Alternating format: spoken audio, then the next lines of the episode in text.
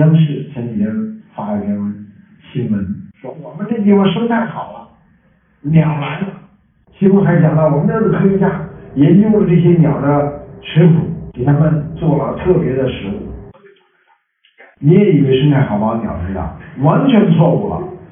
鸟知道什么呀？哪有吃的，它知道。有的鸟它就是吃腐肉，这是第一。第二，鸟少有少的原因，有少的意义。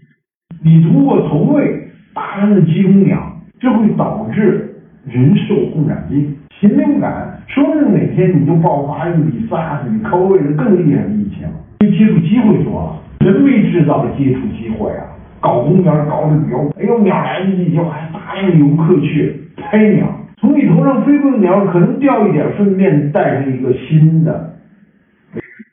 你不搞投喂，你不搞这种所谓的生态旅游，它不会有这个几率就小了很多呀。你接种了鸟之后，鸟之间的病毒传播也大规模的增加，这是完全错的。